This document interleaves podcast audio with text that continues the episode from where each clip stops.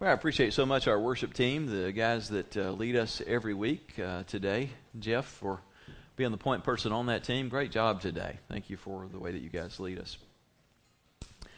Well, today we are uh, at the second installment of what's going to be a four part series that we've entitled uh, Pet Sins That Bite. And if you weren't here last week, just to introduce what the, the concept is, we all know that there are the big sins, the things that are just they're obviously deadly. They're they're the things that you know you need to stay away from, and you know like the Ten Commandments takes you to a, to a lot of those. You know, you know adultery is going to get you in a lot of trouble, or killing, or stealing, or those kinds of things. Those are like the big hairy ugly ones, right? But there are these other things that we would say, oh, we know that's a sin, but the things that we look at them and think it's not really that big a deal. And some of these things we become so comfortable with that we sort of make them pet sins. It's like we build a little little pen in the yard of our lives and say, it's not that I really am proud of this or want everybody to know about this, but but there are these things that I do that you know, it's not like I'm killing anybody. It's not like I'm, you know, sleeping with somebody else's husband or wife. It's just a little pet sin. And what we started talking about last week is how these little pet sins are pets that bite.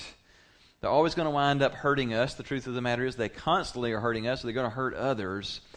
And that if we really want to experience the fullness of Christ in our lives and walking in the power of the Holy Spirit and His intimacy in our lives, we've got to be willing to have those things rooted out of our lives. And so today we're going to be talking about another of those pet sins, and this is one that touches most of our lives. As today we're going to be talking about gossip. This is a hard one. So I want you to just go ahead, reach over right now, touch your neighbor, look him in the eye, and say, This one's for you. yeah, and for all of you watching online, this one's for you too.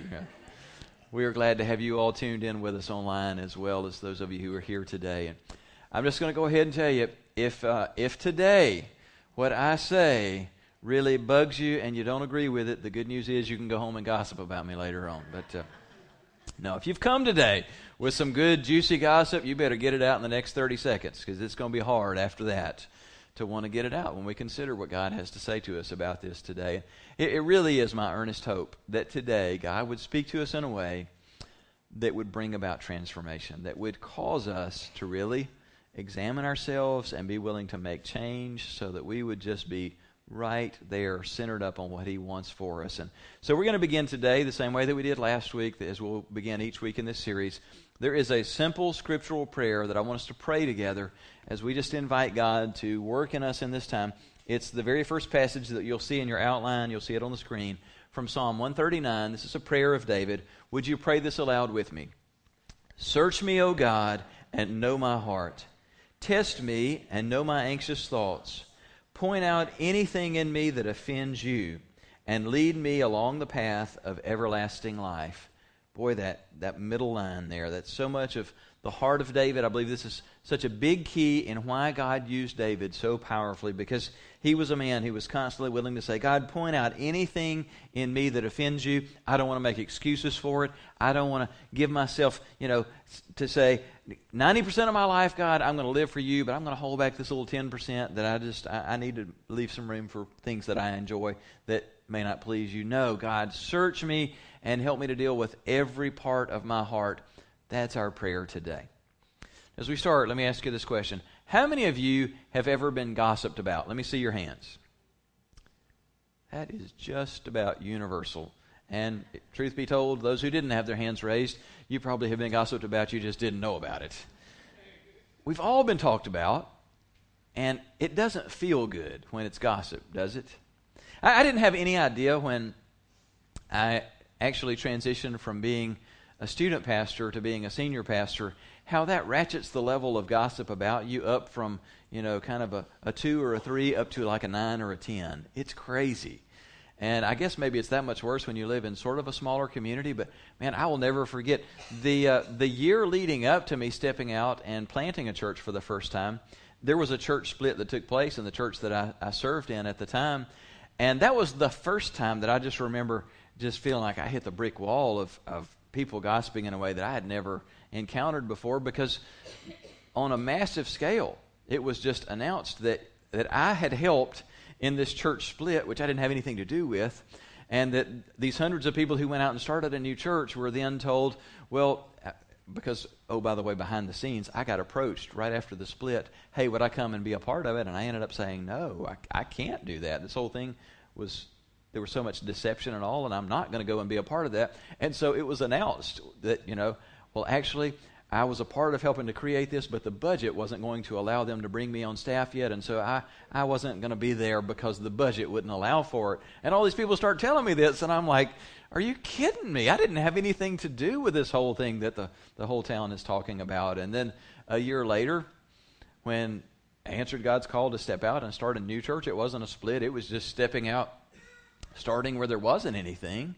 And, you know, when you're young and naive, you just think that, that the church, that just Christianity in general, that other believers would go, cool, God's doing something new. There's going to be a new church. People will be reached, and that's going to be a good thing. Can I just tell you that is not how people respond when there's a new church plant. It's seen as a threat or whatever by a lot of unhealthy people. And so, you know, all of a sudden, I'm hearing all these reports back about what we're doing and how, you know, we're not the church on the Eastern Shore, we're the cult on the Eastern Shore. And I'm hearing all, about all this stuff that I'm doing that I'm not doing, you know, about how, you know, I'm brainwashing these people and you, you wind up having to take this class and, and take this test at the end to see if you've really accepted all this stuff. And you have to pass the test to get in the church. And I'm like, who are they talking about? This doesn't have anything to do with me or what we're doing, but you know, you just hear all this stuff. It's it's the talk about you. And holy smoke, let me just say, none of that stuff could hold the candle to the last three years. Wow! I had no idea. I would have to be three people to do all the things that I've heard that I've done. And, and it got to the point, I mean, it, it, was heartbreaking to hear all this gossip come back to me, but it got to the point, it just became laughable. It was like the last big one that I heard, I don't know, it was probably a little over a year ago, that a, a member of the church here pulled me aside and said, So have you heard the latest about yourself? And I'm like, No, probably not. So what is it? They said, Well, it is known as a fact now in the community because a member of your last church actually has, the, has personal knowledge of this that you are now married. And the reason that this person knows this is they went to your house and had a conversation with your wife. I was like, wow, that's pretty amazing. I wasn't even dating at the time. And I'm like, well, maybe they could introduce me to my wife then. And it's the nature of gossip. It doesn't have to have any truth to it. And in fact, I discovered along the way as a pastor, when you when you don't tell, you know, the parts of your life that you'd like to keep private, oh, those juicy tidbits, if you won't tell us, we'll make up a version that we like. It's what people will do. And bottom line is just very simple. You don't have to be a pastor to know what this feels like.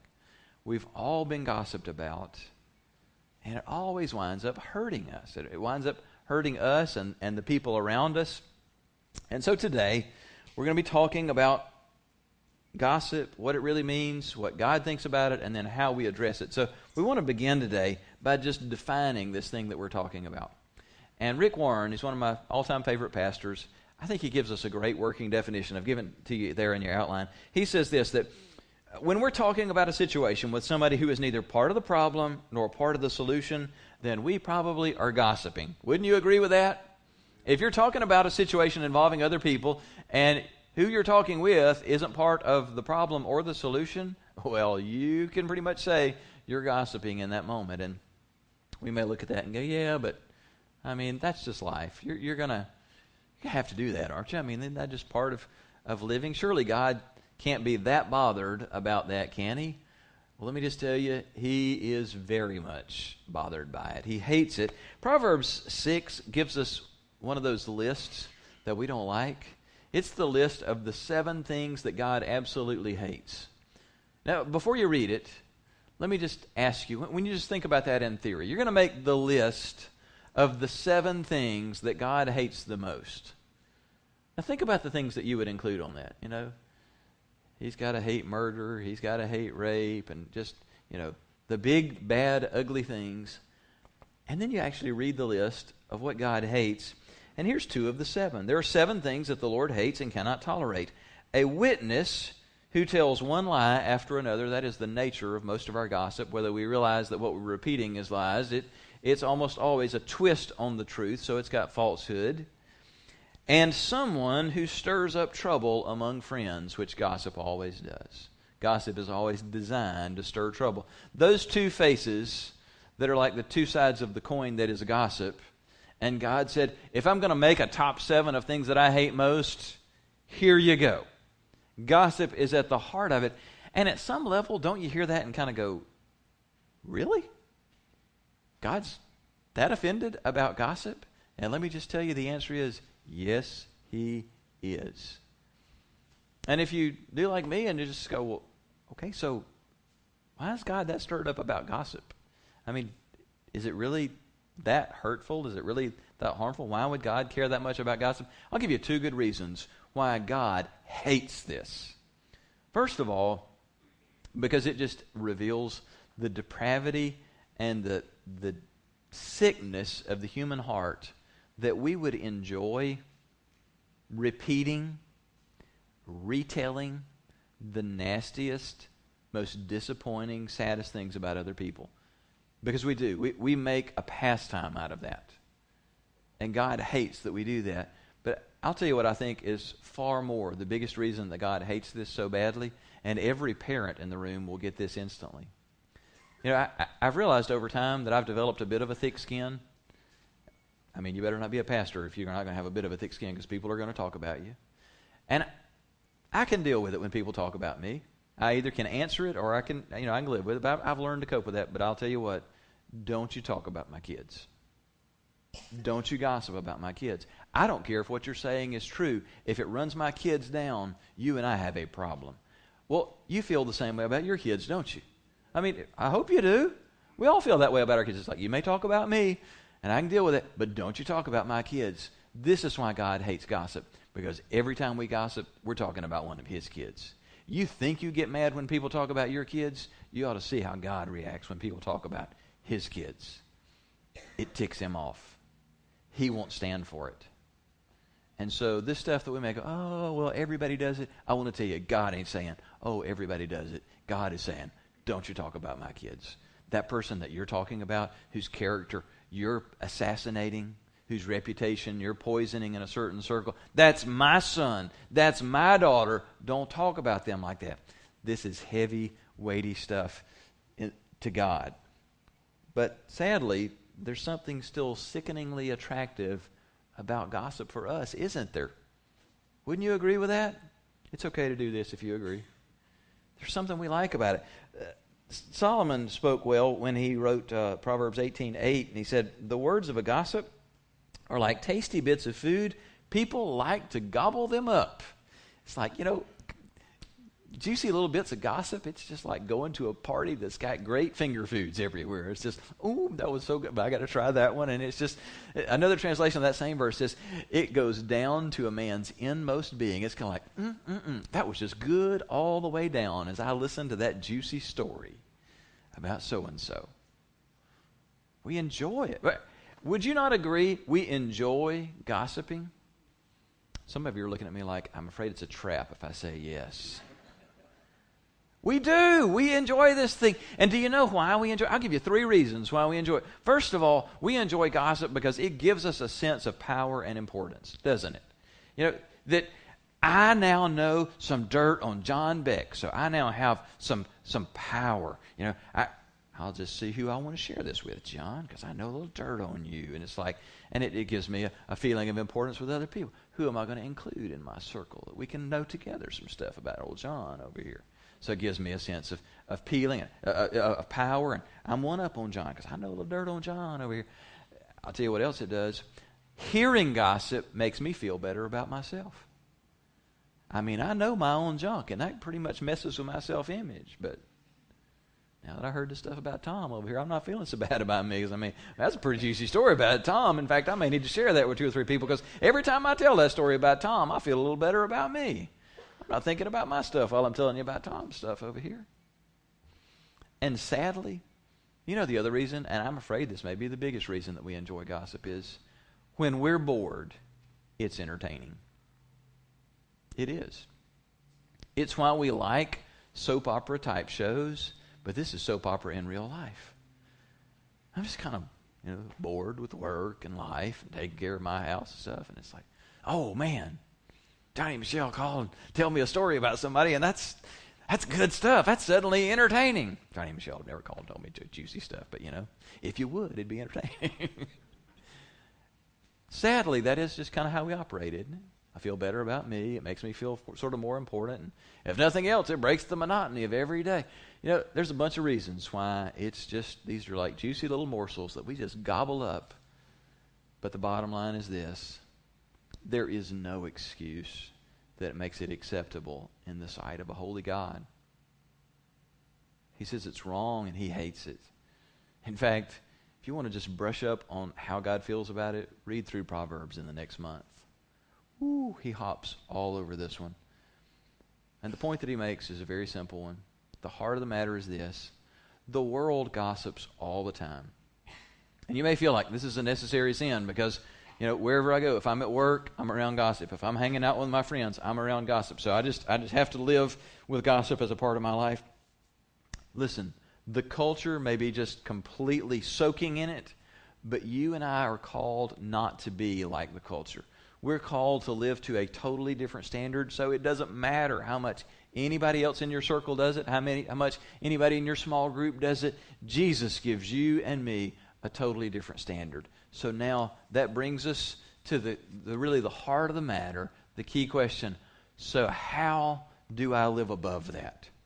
How do I get this thing that has become such a part of my life out of my life? I want to just give you something really practical three questions to ask whenever you're taking part in a conversation that involves anyone else, where somebody else is being brought up who's not there for the conversation. And it's easy to remember, and these questions are easy to answer. Three things to ask to help you overcome gossip. And the first one is this Is my conversation helpful or hurtful? Helpful or hurtful? Say it with me. Helpful or hurtful? It's easy to remember. Ask yourself that question. What we're talking about here, the person we're talking about, is it helpful or hurtful? I don't know of anybody in the New Testament whose words were more hurtful than a guy by the name of Saul. What he said and did got other people put in prison or killed. He was a bad, bad guy. He said of himself later, I am the worst sinner, period. He hurt people with his words, and God so transformed his life that he would be the one who would pen the words of Ephesians 4:29. Let me just say, if you just memorize one verse for this year, let it be Ephesians 4:29. Such a powerful verse. He said this, "Do not let any unwholesome talk come out of your mouths, but only what is helpful for building others up according to their needs, that it may benefit those who listen." That that little underlined phrase, "only what is helpful for building others up." Let that be the test. Is it helpful? Is it building others up or is it hurtful? Proverbs 16:27 says useless people make evil plans and their words are like a burning fire. A useless person causes trouble and a gossip ruins friendships. It's the same kind of language that James uses when he talks about. You know, he says an entire forest is set ablaze by one little spark and the human tongue is that spark. We'll, we'll burn down a forest We'll create a world of trouble just with one little story told in a couple of minutes of time. And it all comes just so simply, so easily. Solomon is saying, You better understand, you'll burn people with what you say if you're willing to gossip. You'll destroy friendships. Things will be different because of what you say. So we've got to be honest and willing to ask, Am I hurting or am I helping by what I say? And as you evaluate this, let me just point out a couple of things that those of us who are good, decent, respectable church going people will do that become disguises for our sin. You ever realize how good we get at this? That when we become really spiritual people, sometimes we don't give up some of our sins, we just dress up our sins. You ever do that? It's like I can take something bad and dress it up so it don't look so bad. And here's one way I'll do that when it comes to gossip. I'll create a compliment sandwich. You know how to do that? Oh, it's really easy, and I'm very good at it, I hate to say. You start with a compliment. Somebody asks you a question about, you know, hey, what do you think of uh, Pastor so and so here at this other church? Well, you know, he's a pretty good guy. I've heard some good things about him. I mean, he's been at that church for a long time, served them faithfully. Compliment. But here's where we put the meat on. But you know, there's just something in my spirit that just it just doesn't feel good when I'm around him. I just, I'm not sure he's not in it for the financial gain. Have you ever seen what he drives? And I mean, I just stuff I've heard about what he preaches. I, I just don't know he's just not really just giving them fluff, and I, I don't know. Gossip. But you know, I mean, he is preaching Jesus, and he is serving faithfully in the church, so I guess he's a pretty good old guy. Compliment. Compliment. Slam. Gossip. Compliment. You ever done that before? Oh, I'm a master at it. If you if you'll say something kind of good on the front end and kind of kind of good on the back end, you can slip in something questionable right in between and still feel good about yourself the whole while. It's like I said two good things and one bad thing. I mean that, that cancels out, doesn't it? We'll do the compliment sandwich. Or we're notorious for this as Christians, we'll just share in prayer meeting. We're not gossiping, we're sharing prayer concerns. And holy mackerel, if you could just videotape what most prayer meetings look like, and you figure out how much time we shared versus how much time we prayed, and good gravy. I mean, some of the folks that I've heard share, I mean, you know, it's kind of like, oh, have you heard? I've got a prayer concern I need to share. Have you heard about Sister Bertha better than you? You know how Brother Dudley Do Right, he's been going over at her house and talking with her and counseling with her and praying for her. But I heard from a friend whose next door neighbor lives across from them, and they said Deacon D. Wright's car was there till midnight. When they went to bed, it was still there in the driveway. Somebody else told me they went by about 6 o'clock that morning, his car was still there. I don't think they were praying all night long. In fact, I think they may have been guilty of the sin of fornication right there, and and they just said they were praying for one another. I mean, we need to pray for them. Don't. That's not a prayer concern. That's a gossip session shared in a Christian setting. Look, it, I use the same line all the time, and I think it serves us well if we live by it. If you can say it, you can pray it. Why don't you pray it instead of saying it? Because it's amazing how much of the gossip gets stripped away when we're telling it to God. I mean, seriously, you know, when we get together, eh, when you do the prayer circle thing and the question gets asked, does anybody have any prayer concerns? Wouldn't it serve us a whole lot better instead of taking the next 20 minutes to hear everybody tell a little story about somebody, instead of doing that and then taking five minutes to pray about it?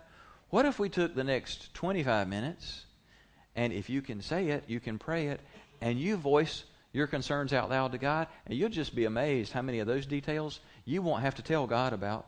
And how, in His presence, when you're addressing Him, you won't even feel the least bit inclined to share about what Sister Bertha Better Than You has been doing. Amen? So, search your own heart. Is what I'm sharing, is it helpful? Is it hurtful? And have I disguised it as something spiritual? And one final word about this is be clear about this. Truth and lies do not define what's gossip and what's not. I mean, we may say, well, that wasn't gossip, that was just the truth. One doesn't disprove the other. Gossip can be true through and through and still be gossip. And this next line is important enough. I put it in your outline. Just remember this everything you say must be true, but, every, but not everything that is true must be said. Can I get an amen? Let's try that one again. Everything you say, it's got to be true. But not everything that's true needs to be said by you. Oh, me, that is the truth. Let me just tell it to you this way there's some stuff about me that's true that I hope doesn't ever get said. And I'm okay with saying that fact because I know that's true of you too. There's some stuff that's true in your life that you don't want it put up on this screen. You don't want it said from this platform or in small group. Isn't that the truth? So the fact that it's true doesn't mean that it's not gossip. Because there's plenty of stuff that's true that is not helpful, it's not going to build up. So the first question is it helpful or hurtful? Second question Am I making private matters public? Am I sharing something that really was intended to be kept in confidence? This is a big, big deal. Proverbs 11:13 says a gossip goes around telling secrets, but those who are trustworthy can keep a confidence. How many of you have ever opened up and in private with one or two people shared something that, whether you called it a secret or not, it was something that you absolutely didn't want to ever be retold, and it got out. You ever had that happen to you? It's happened to a lot of us. I will never forget several years ago, a fellow pastor that I, have liked and enjoyed his company, and we were getting to really know each other and beginning to trust each other. And one day, he and I had some one on one time, and we were talking. And I just opened up to him at a level that I had not before. Thought this would be a you know a healthy thing and a safe person to do this with. And I didn't share anything that was like you know a black secret that would destroy my reputation. I just was honest with him about some struggles and challenges and some stuff that I was dealing with in the church. And it was stuff that was shared in a context that absolutely couldn't be repeated outside of that conversation. I knew as another pastor, he understood rules of confidentiality and that it wouldn't go any further because it was very personal, to the stuff that I shared with him. I didn't really give that another thought until about a week or 10 days later. Some people in my church who I knew were also good friends of his came up to me and just said flat out, Oh, Pastor so and so told us about how you were struggling with blah, blah, blah, blah, blah, and how you were having a problem over here with this person. And so just wanted you to know we'll all be praying about that. You could have knocked me over with a feather. I was so grieved and disappointed to find out that this person that I trusted, that I knew understood that this was confidential material, felt the freedom to turn around and just just to his inner circle share that with them and that they're like well, we'll sure be praying about that. I'm just going to be honest with you. I've never stopped loving this person never stopped counting him as a friend but in all the years since i've also never shared a single other piece of confidential information with him. Because I learned you can't do that. You, you find out along the way who you can trust, who you can share confidential stuff with, and who you can't. And unfortunately, that kind of stuff cannot be undone. Proverbs 25, 9 and 10 says, When arguing with your neighbor, don't betray another person's secrets. Others may accuse you of gossip, and you will never again regain your good reputation. That's one worth thinking about. That it's not just about the harm that it does to somebody else when you repeat something that was said in private, but you destroy your reputation when you do that. When people hear you making public, and public doesn't mean that you have to stand up and say it in front of the whole church or in front of a whole small group. It can be sharing it with one other person. But when you do that, you're destroying your reputation. And you just don't get that back. I heard recently of a story that illustrates the weight of this. And I really am afraid of how often stuff like this happens. But there was a couple that went through a really painful time. The husband had been unfaithful to his wife, he had an affair. And he was deeply convicted by this and ended up confessing that to his wife. Did it in the context of counseling. They sat down with their pastor and I mean, you can imagine just what a difficult time that was for them. But the really cool thing in that was the husband completely broke off the relationship. He wanted to make it right. He, he wanted to be forgiven. He wanted to do the right thing. And boy, to the wife's credit, she wanted to work through it. She wanted it to be reconciled. And so they stayed together. They really got into counseling.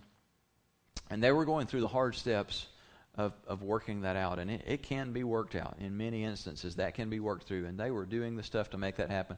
And one of the things that, that was working to their good was that this had not been shared publicly out in the community, and they were just in a healthy, very, very tight circle of them and their pastor and counselor were able to work through those issues, and the wife was willing to, to forgive and work toward, you know, peeling back the layers of hurt. But at some point in that process, somebody in that circle felt that they needed to share with a trusted friend, with one other person, to pray for and support them. That's certainly a, can be a really wise thing to do. But unfortunately, that friend had one person that they trusted that they could share with to be praying for their mutual friend.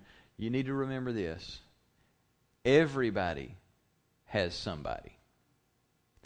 Every time you think, I'm just going to tell this one person and I'm going to say to them, you know, this is just to stay between you and me and I'm going to share confidential information, you just remember everybody's got somebody.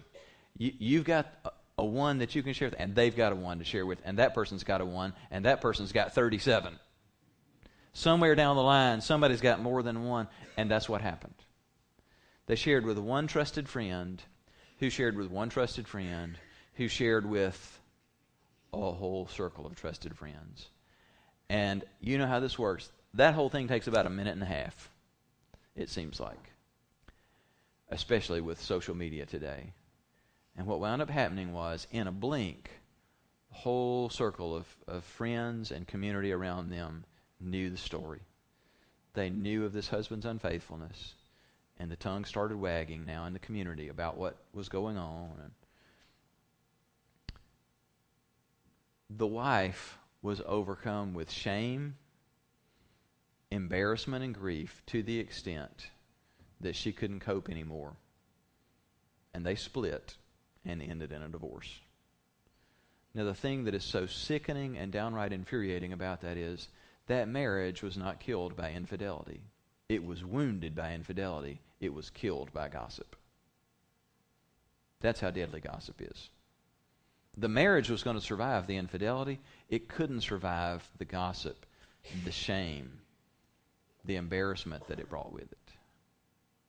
That's how powerful it is when we make public private matters. Third question Is it helpful or hurtful? Am I making private matters public? And finally, am I permitting others to gossip? Boy, if the first two didn't get you, this one will.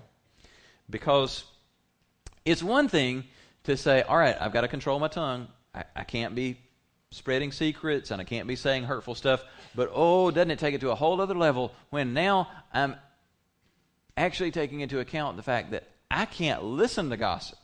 It's just as wrong for me to listen to gossip as it is to participate by spreading it. Proverbs 17 4 says, Wrongdoers listen eagerly to gossip. Let's say that again. Wrongdoers listen eagerly to gossip. Liars pay close attention to slander listening to gossip is just as wrong. Why? Because what you permit, you promote. Boy, say that one with me. What you permit, you. That's the truth, isn't it? If you sit there and take part in it, then you're saying, it's okay. It may be that you didn't say one word the whole time, you just let the conversation go on. You're promoting it by taking part in it. And Solomon says that makes us a wrongdoer. And by the way, it's worth remembering in those moments when you're just on the listening end to somebody else who loves to gossip, you always remember this. If they'll gossip to you, they'll gossip about you. Count on it. And you may think, oh, no, no, that's my friend. That's my friend who's got my back. If that friend loves to gossip about other people, don't you kid yourself. He or she will gossip about you to another friend when you're not around. And the safest, godliest thing that you can do is to draw a line and stop it. And I know for some of us, it's like, oh, I could handle everything up to this. But I don't like that. Why? Because it's confrontational and we don't like confrontation. Some do not. So I'm going to have a little fun with this. I know it's a heavy subject, so we'll have a little fun with it. I'm going to give you three different options for how to draw the line and bring it to a stop when you're just present, you're not gossiping, and somebody else starts gossiping, and you need to bring it to a stop. So I'm going to give you a nice, loving, gentle option. I'm going to give you a firm and direct option, and I'm going to give you an option with attitude. And just out of curiosity, I, I want to see what the personalities are here. How many of you, by nature, would say on the front end, I'm probably going to want to do the loving, gentle version of this? Let me see your hands. Several loving and gentle people in the room. Okay, how many of you would say, no, I'm probably going to be more the firm and direct kind of person? All right, now this one I really want to see. How many of you have got a little Madea in you and you're going to do it with some attitude? Oh, yes, indeed. All right, we are going to have a little fun with this. Okay, here, here is one way to do the first option the, the loving and gentle version. To, to just say, hold it. What we're saying right now about Tom I don't think Tom would appreciate if he were here. And so let's be a friend to Tom and just turn the conversation in another direction. I bet he would appreciate that. Would you agree? That's, that's loving, that's gentle, it's not all that confrontational. And some people are going, okay, I think I could do that. And other people are going, yeah, sissy. Bring on the next version. Let's get firm and direct. There you go. All right. So if that's a little too watered down for you, for those of us who lean more toward firm, toward firm and direct, here's a way you can do that. Hold it. I just want to remind you that if you've got a problem with that brother or with that sister, the scripture says you need to go to them. You don't need to be talking to me about that. You need to talk to them. Remember what Jesus said. If you've got a problem with a person one on one, you go talk with them. So this conversation needs to end. Firm, frank, direct, and not ugly. Would you agree? A little more firm there? Some of you are going, that still ain't strong enough. All right, if that's the case, if you've got a little Madea inside you, then all right, let's just do it with a little bit of attitude, and it's okay. Put your hand on your hip. You may want to get a finger in the air. Go ahead and say it with me. Uh-uh. Uh, come on. Uh-uh. Oh, no. Oh, where are the people with attitude? Come on now. Uh-uh. Oh, no. That is, that is not right. And I can't hang with you if you're going to be talking about somebody that I care about. Jesus is clear. We are not to be talking about one another, and I'm going to have to separate from you if you're going to do that. Jesus calls me to a higher standard, and He calls you to one too. Now, this needs to end now. It stops today. Understood? The latitude? now, now, you pick the version. I, I'm having a little fun with that last one. The bottom line is this it doesn't matter what your personality is, however firm or gentle you need to be we've got to draw a line. This is poisoning our souls. It's destroying other people and it's destroying us. And at this point, you may be thinking, well, shoot, now I can't talk about anybody. I can't have a conversation that involves anybody else's name. Oh, you can. You can talk about everybody you know. Compliment them to death. Build them up. Speak truth and positive things about their lives till the cows come home. Feel free to talk as positive as you want to. And you know what? As much as that may sound like, yeah, great, that just sounds like a lot of fun. Woohoo, it's all wonderful, it's all good. You, you get to the point that you bless others, that you speak positively about others, and you look for the good in others.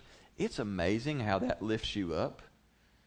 It, it's like we slime our own souls when we start tearing other people down. And it's amazing how good it feels to be a person that just speaks affirmation and positive stuff. So I'll just I'll give you two last guidelines as you're thinking about conversations where you are going to speak about other people. First of all, make sure that what you say is constructive and is something that you would say if the person was in the room. Now that's easy enough test, isn't it? Is it something that's that's positive and that I'd say it the, the very same way if this person were right here next to me that I'm saying about them. Okay, but there is a second thing that I'll say is kind of a caveat to that. On occasion, you will have conversations about somebody not present that are not casting a glowing positive light on them, and it's a conversation that needs to be had. When that is the case, everyone who's a part of that conversation has to be committed to the very best for that person, has to be committed to helping that person get to a good place, and your heart in that has to be reaching out to that person. And if you're talking about something negative in their life, it has to be only in a light of how do we reach out to them? How do we help them to come back to the truth, to come back into fellowship, to get back where they need to be? I had a, uh, an experience this week was a prime example of that. My small group leader contacted me about someone, and it was about a concern in their life, and there wasn't an ounce of gossip in it, in either direction. It was truly out of a heart that was burdened and really longing to reach out. And, and we both shared just what limited knowledge that we had of the situation, only to say, how do we connect? How do we help bridge whatever has been broken? And the conversation concluded with both of us agreeing on the steps that each of us was going to take to reach out to this person to try and draw them back into fellowship, to just try and make sure that we've done everything possible to, to reach out, to build bridges, and to reconnect, and that nothing was said to tear this person down or cast them in a negative light. We acknowledged what, what has been said and what has taken place that's undeniable to say, all right, so what caused that, and how do we overcome that? There are occasions you're going to need to do that. We are a family. And within the family, there are going to be times where you can't put blinders on and go, well, we're only going to be able to say the positive. Let's just pretend like it's all good. Well, sometimes it's not all good. And that's when we have to really demonstrate some maturity and say, when we talk about the bad, it can't be to tear that person down or to show what a rotten scoundrel they are or how much we knew they were going to turn out this way. No, it's got to be with a mindset of, man, that is a brother or sister that God loves, that we care about. How do we reach out to them? And that takes some discipline and effort. Let me tell you, there are plenty of times I have failed at that. We've got to be committed to that as our standard. So, to summarize what we've said today, the bottom line is this Your words matter. They matter big time. Your words make a difference. They make a difference for good or for bad. Let me tell you how much your words matter. Jesus, in Matthew chapter 12, I've told you before, the, the scripture never gives us a picture of, at the judgment, God replaying on a big screen the greatest failures and sins of our lives. In fact, that's pretty much the opposite of what the scripture says about our sins and the judgment. But Jesus says a very surprising and unusual thing in Matthew chapter 12, where he says, But I tell you that everyone will give an account on the day of judgment for every empty word that they have spoken. For by your words you will be acquitted, and by your words you will be condemned. We don't get a replay of our lives, but there is an accounting of what we've said. That could be a long conversation. Why is God so concerned, even to the final judgment, about what we have said? I'll tell you a big part of why He's so concerned about it. Because your words have such power life and death kind of power. That's exactly what Solomon says in Proverbs chapter 18, verse 21, when he says, The tongue has the power of life and death, and those who love it will eat its fruit. Life and death. Your tongue, your words have incredible power. I want to remind you, you are made in the image of God. And though that image has been marred by the fall, there is much about the image of God that still rests in you.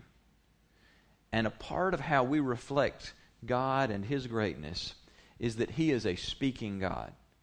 When you think about the greatness of God, the greatness of God is in many ways expressed through His spoken word. I mean, think about how God does what He does. The whole universe as we know it, how did it get here? God spoke it into existence. God said, Let there be light, and there was light.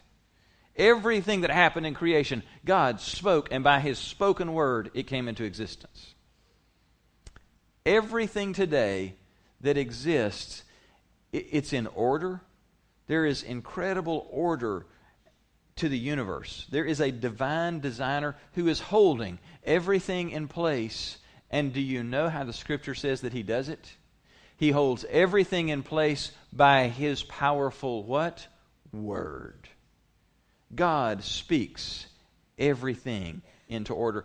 Jesus, the revelation of God to mankind, according to John, he is the Word of God. In the beginning was the Word, and the Word was with God, and the Word was God, and the Word became flesh and made his dwelling among us. Jesus is the Word. And when Jesus ministered on earth and when he encountered someone who was sick, he would speak to them and they would be well. When he encountered someone who was demon possessed, he would speak. He would bind the enemy and the enemy would leave screaming by his spoken word. When he encountered a friend who had been dead and in the grave for four days and he stunk, what did Jesus do to reverse that situation? He spoke and said, Lazarus, come forth. And suddenly death became life by his powerful spoken word.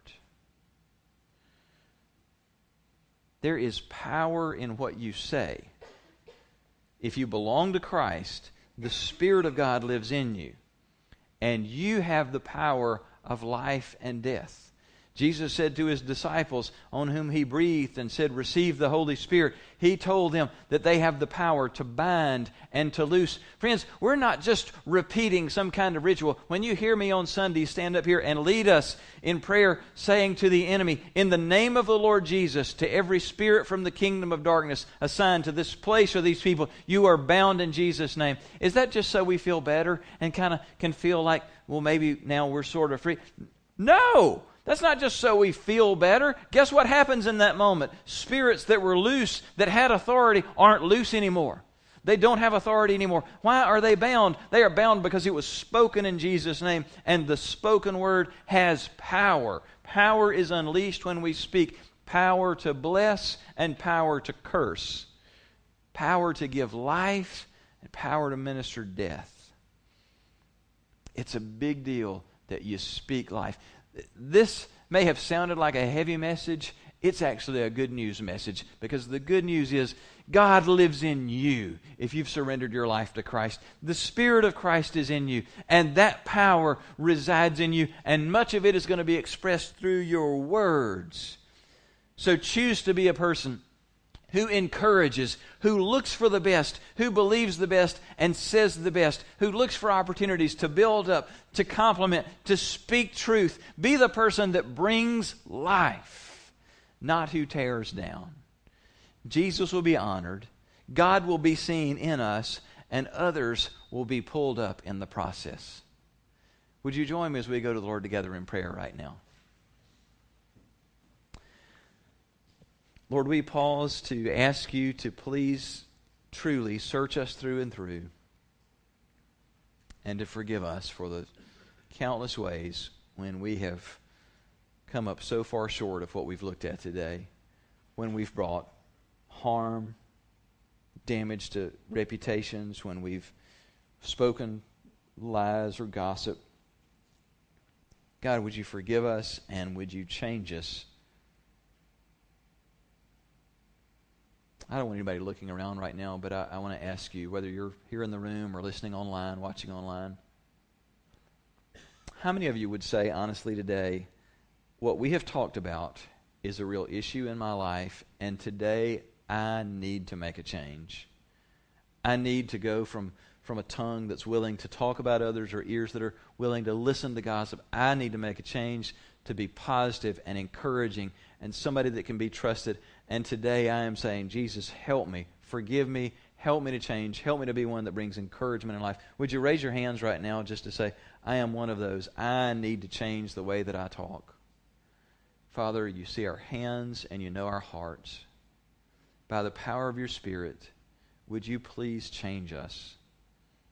We're going to ask you to do a work in our minds because you, you know where we are a lot of us are dialed in. We're attracted to those conversations that we don't need to be listening to.